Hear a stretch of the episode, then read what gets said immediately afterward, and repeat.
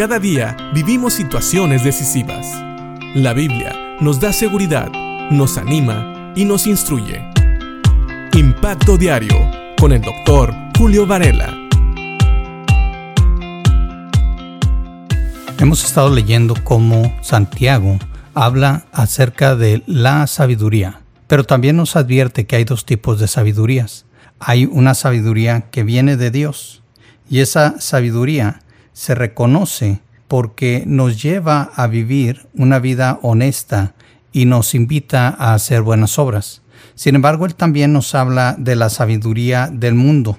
Esta sabiduría se reconoce principalmente porque tiene envidias amargas, produce envidias amargas y ambiciones egoístas. Me gusta cómo Santiago aclara ambiciones egoístas, porque a veces alguno puede ambicionar, es decir, querer algo, pero no para sí mismo, pero también para otros. Sin embargo, cuando uno vive bajo la sabiduría del mundo, uno busca cosas solamente para sí. Esta envidia y este egoísmo, dice Santiago, no forman parte de la sabiduría de Dios. También aquellos que viven bajo la sabiduría del mundo o la sabiduría humana encubren la verdad con jactancia, se gozan, hablan de sí mismos y se ponen en alto sobre los demás. Y también mienten, mienten para evitar que otros descubran que realmente ellos no están viviendo bajo la sabiduría divina.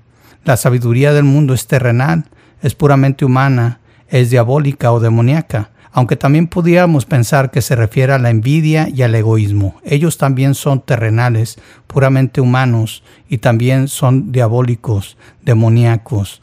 Todo esto proviene de la sabiduría humana, pero no termina ahí. Santiago sigue hablando y en el versículo 16 del capítulo 3 nos dice, pues donde hay envidias y ambiciones egoístas, también habrá desorden y toda clase de maldad. Esto es lo que produce la sabiduría humana, la sabiduría del mundo. ¿Por qué? Precisamente porque viene de una naturaleza caída, como ya habíamos mencionado, y porque está ligada a Satanás, el príncipe de este mundo. Esta envidia, este egoísmo, estas ambiciones egoístas producen desorden, producen toda clase de maldad. Y yo creo que tú has visto lugares donde no se vive bajo la sabiduría de Dios, tal vez hogares, familias, que tú ves que hay mucho desorden, todas las cosas parecen salir mal, todo mundo anda por sin ningún lado y puedes ver ahí pasando todo tipo de maldad. Estas son familias que no viven bajo la sabiduría divina. También lugares de trabajo donde todo es desorden, donde todo mundo está planeando el mal, hablando mal cada uno del otro a sus espaldas. Son lugares donde la sabiduría de Dios no se encuentra. Así que ten mucho cuidado. Ya sabes cómo reconocer.